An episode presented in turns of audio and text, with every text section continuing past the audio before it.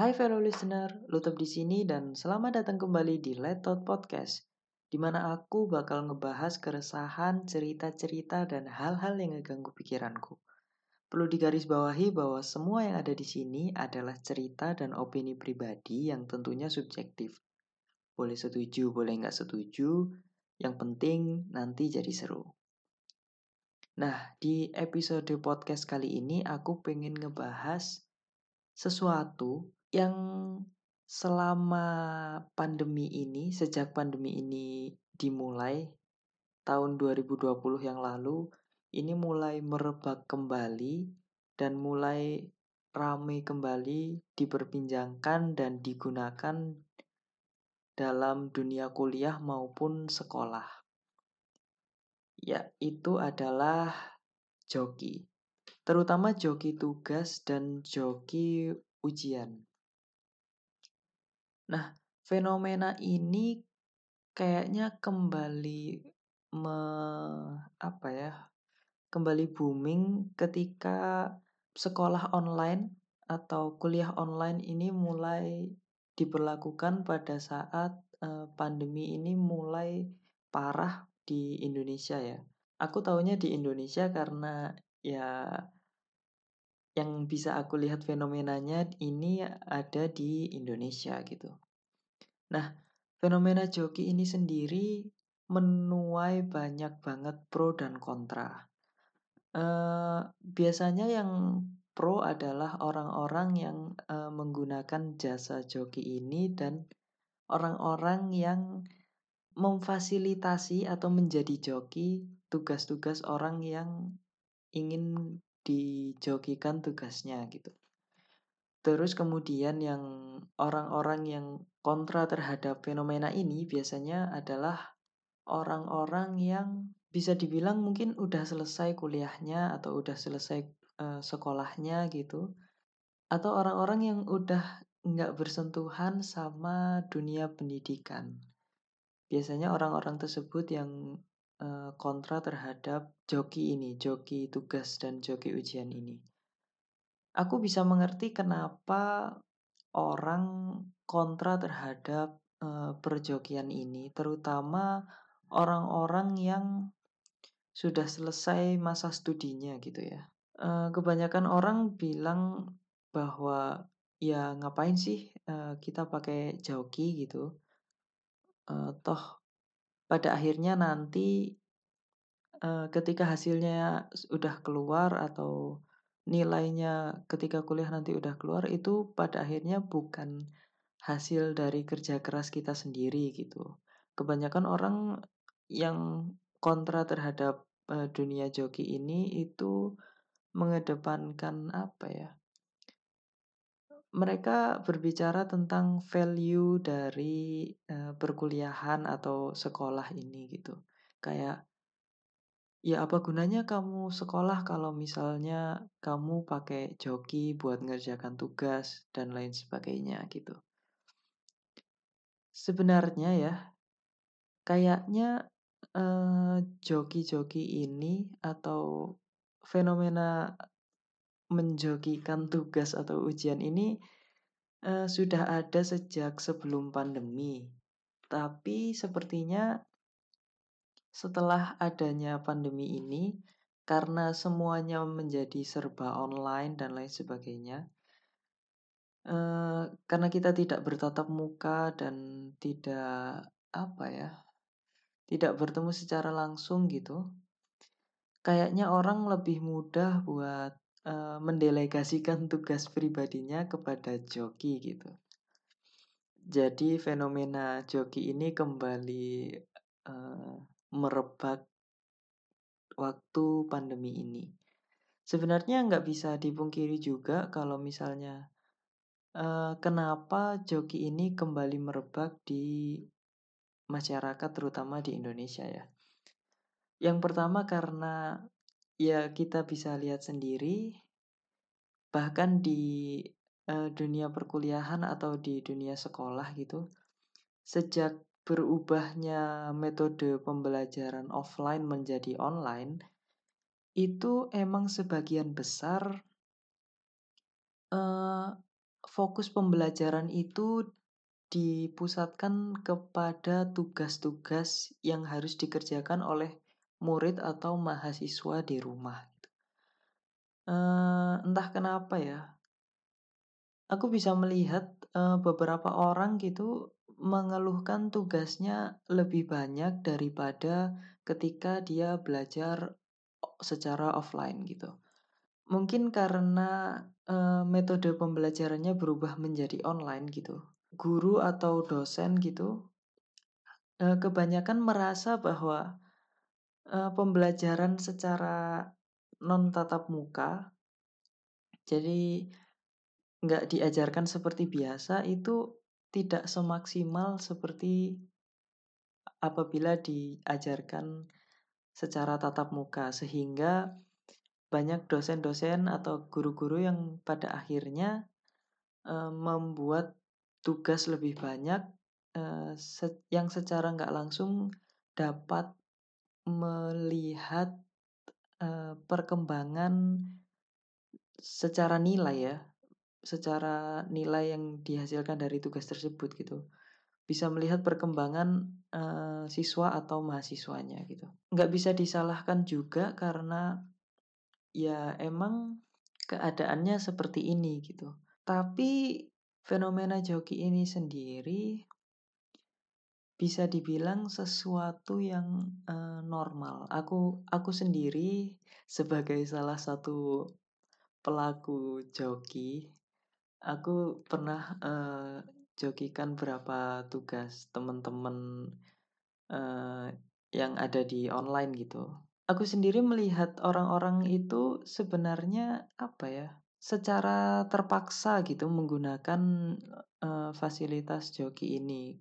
Kebetulan mereka yang menggunakan joki tugas gitu, mungkin memiliki, uh, uang berlebih untuk, uh, membelanjakan uangnya agar mempermudah, uh, hidupnya gitu, atau mempermudah ketika dia sedang berkuliah atau belajar. Karena bisa kita tahu bahwa dari kecil ya, dari kecil itu kebanyakan orang di terutama di Indonesia ya, itu kan menggunakan metode pembelajaran offline. Jadi tatap muka dan pokoknya bertemu dengan guru lah gitu. Jadi eh, mencatat, mendengarkan penjelasan guru secara langsung atau mendengarkan penjelasan dosen secara langsung gitu. Hal tersebut itu udah dimulai sejak eh, TK bahkan sebelum TK itu sudah dibiasakan bertemu dan bertatap muka untuk mempelajari sesuatu gitu. Kemudian uh, bayangkan orang-orang yang kuliah atau orang-orang yang sedang menempuh uh, sekolah SMP atau SMA gitu, belasan tahun kemudian, 10 tahun kemudian, dia dihadapkan pada sesuatu yang uh, sesuai dengan habit belajarnya uh, dulu gitu. Jadinya kaget dan nggak terbiasa. Nah, karena ketidakbiasaan tersebut, otomatis uh, sesuatu yang dia pelajari itu uh, bisa berkurang atau bahkan nggak masuk sama sekali ke dalam otak. Dan di sisi lain juga, ketika kita tidak biasa melakukan sesuatu yang uh, kita melakukan sesuatu yang jarang dilakukan gitu, itu biasanya akan menjadi lebih uh, exhausting gitu, lebih capek. Uh, tenaga yang biasanya digunakan untuk mengerjakan tugas atau uh, mengerjakan sesuatu gitu. Uh, misalnya mengerjakan uh, kerja kelompok, bikin poster dan lain sebagainya gitu. Itu menjadi berkurang karena fokusnya ini terlalu berlebih terhadap uh, pembelajaran secara online. Ditambah lagi online itu online pembelajaran online itu sendiri itu secara nggak langsung Aku melihat di, uh, teman-temanku sendiri gitu, dan melihat bahkan orang tua-orang tua murid yang anaknya masih sekolah gitu. Bahkan pusing sendiri ngelihat sebanyak itu tugas yang diberikan terhadap uh, murid atau mahasiswa yang sedang mengenyam ilmu di perguruan tinggi atau sekolah gitu. Bahkan orang tuanya sendiri aja pusing gitu. Jadi apalagi murid atau mahasiswa yang melakukannya gitu. Jadi fenomena joki tersebut bisa dibilang sesuatu yang wajar sih. Walaupun tetap aja ya banyak banyak sekali perdebatan di luar sana gitu yang bilang bahwa joki itu nggak ada bedanya sama korupsi gitu. Karena kita membayar orang untuk uh, melakukan sesuatu yang seharusnya kita lakukan sendiri gitu. Istilahnya mendelegasikan lah. Tapi ya mungkin ini subjektif ya karena aku sendiri pelaku joki tugas gitu aku juga sering bantuin temen-temen buat ngerjakan tugas mereka gitu ya aku sendiri dengan senang hati gitu melakukannya Walaupun kadang juga ada yang mau ngasih uh, bayaran lebih gitu. Nah, di sisi lain ada juga orang-orang yang setuju terhadap praktek perjokian ini gitu. Terutama orang-orang yang setuju itu adalah orang-orang yang yang melakukan praktek tersebut, entah dia customer atau dia yang menjokikan gitu. Menurutku sendiri sih secara apa ya? Secara benar atau salahnya ya, aku sendiri menganggap bahwa joki itu bukan sesuatu yang sepenuhnya salah gitu. Uh, walaupun aku nggak ngambil joki-joki ujian ya, yang uji kompetensi gitu misalnya, atau UAS atau UTS gitu, atau bahkan mungkin yang sesederhana kuis gitu, karena ya aku merasa bahwa itu itu masih uh, wewenang dari si mahasiswa atau muridnya itu untuk melakukan uji kompetensi untuk melihat uh, seberapa secara nilai berapa dia mampu menyerap pelajaran tersebut. Sedangkan selama ini yang yang aku lihat itu uh, kenapa aku bisa bilang nggak salah ya? Karena sebenarnya beberapa tugas atau tugas-tugas yang diberikan itu kebanyakan ya walaupun guru atau dosen itu bilang bahwa tugas ini untuk uh, melatih kalian untuk mengerti dan lain sebagainya bla bla bla bla gitu.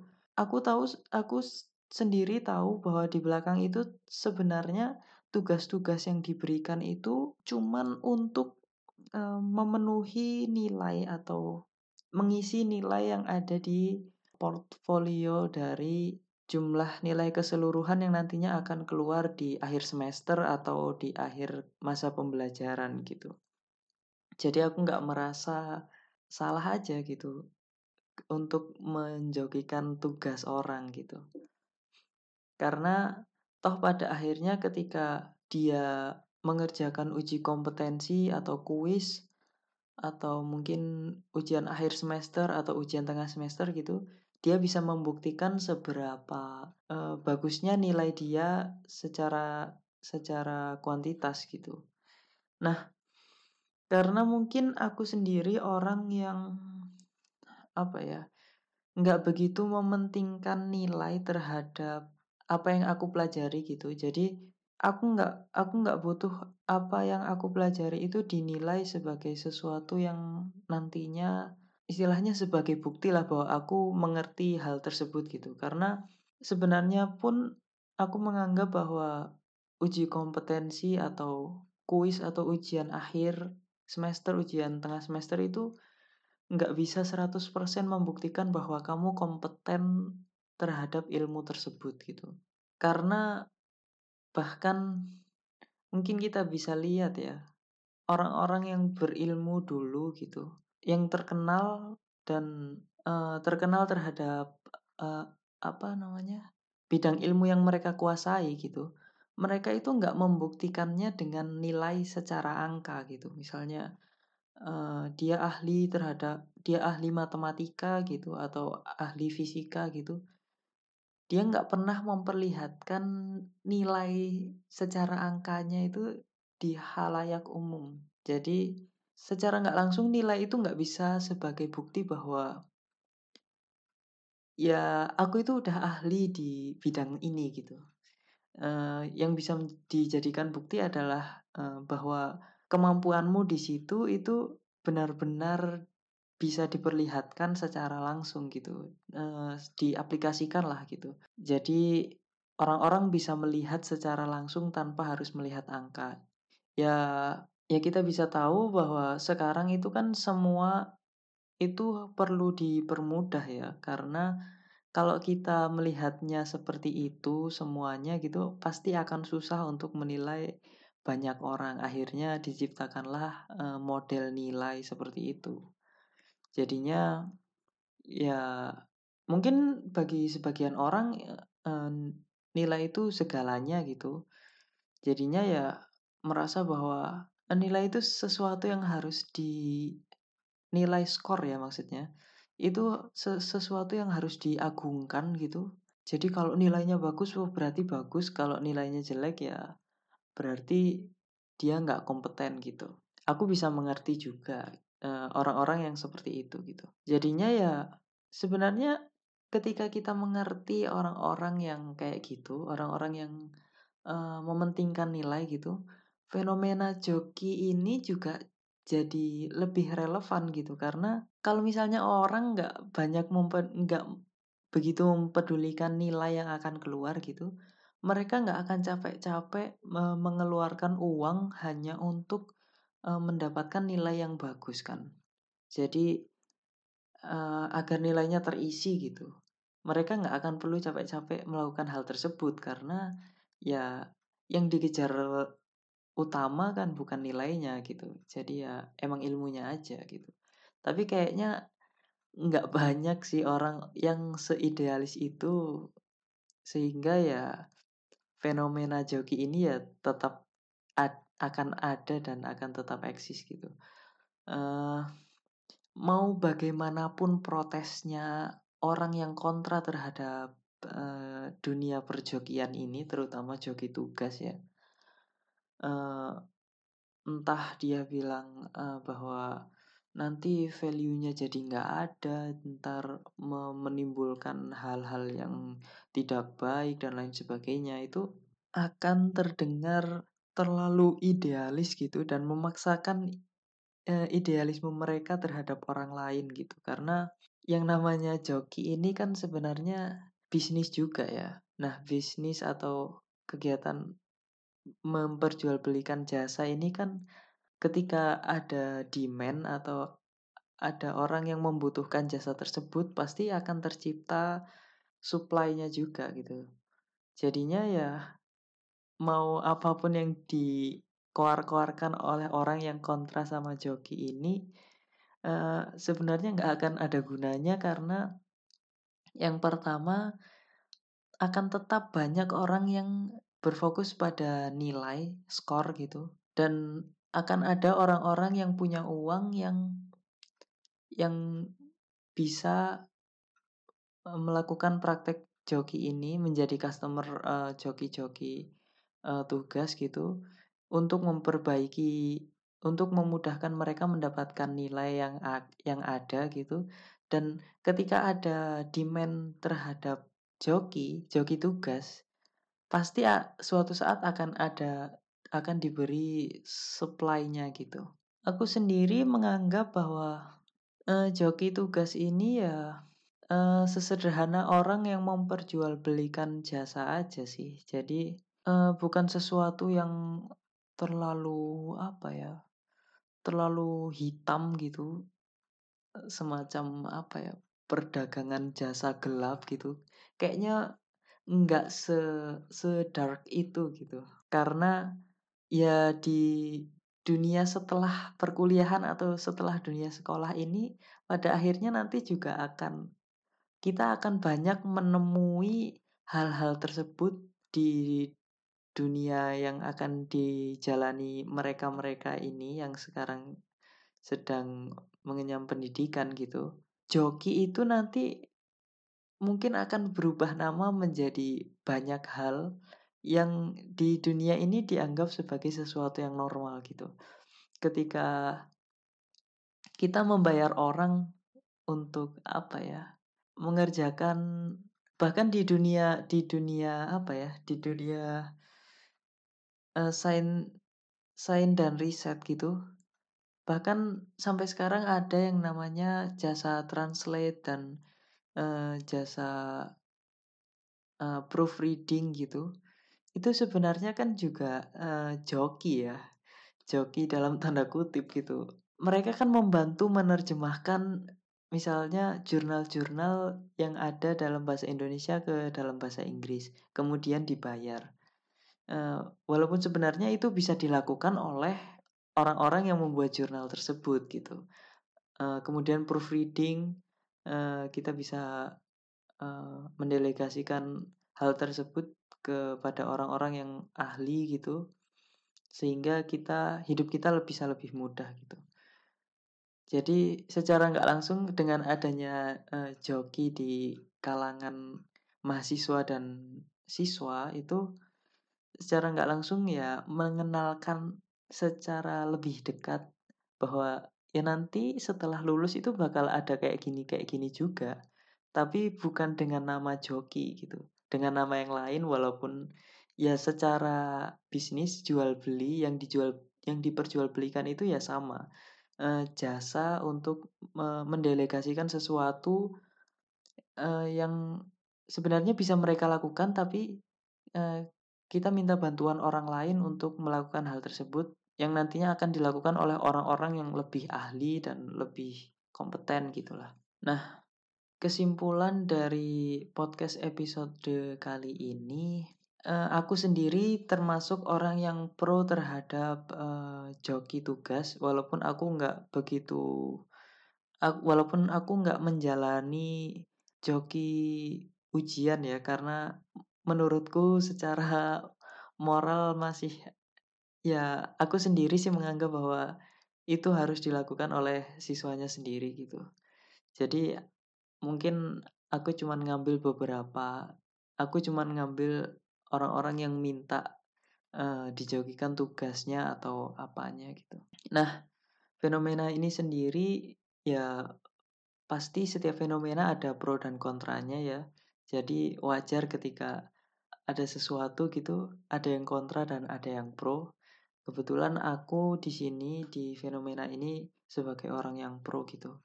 Karena seperti yang aku bilang tadi, ya pada akhirnya nanti setelah lulus nanti gitu uh, akan ada bisnis atau orang-orang yang mempunyai yang memperjualbelikan jasa ini uh, tidak atas nama joki gitu walaupun secara secara nggak langsung itu sebenarnya sama gitu kayak misal yang tadi bisa kita ambil kembali gitu kayak misalnya translate jurnal orang atau proofreading. Mungkin editor juga, editor itu kan sebenarnya uh, kegiatan mendelegasikan sesuatu yang sebenarnya bisa kita lakukan kepada orang lain yang lebih kompeten gitu. Jadi menurutku ini sesuatu yang normal dan di dunia ini udah ada gitu kayak gitu. Cuma mungkin karena joki itu konotasinya lebih ke arah negatif ya. Jadi banyak orang yang kontra juga gitu. Mungkin uh, cukup sekian aja buat episode podcast kali ini. Kalau misalnya Lutop ada salah uh, pengucapan dan terlalu berbelit-belit dalam menjelaskan sesuatu, mohon dimaafkan karena ya seperti yang uh, listener semua tahu, podcast ini dibuat untuk melatih uh, aku berbicara secara langsung jadi tanpa teks ya. Jadi apa yang ada di otak berusaha langsung aku terjemahkan lewat perkataan gitu. Sehingga kadang mungkin ada sesuatu yang terlalu belibet dan terlalu berputar-putar ketika menjelaskannya gitu. Uh, mohon dimaafkan uh, karena ini juga sebagai sarana latihanku untuk berbicara di uh, depan orang juga. Mungkin cukup sekian, Lute pamit dan ciao.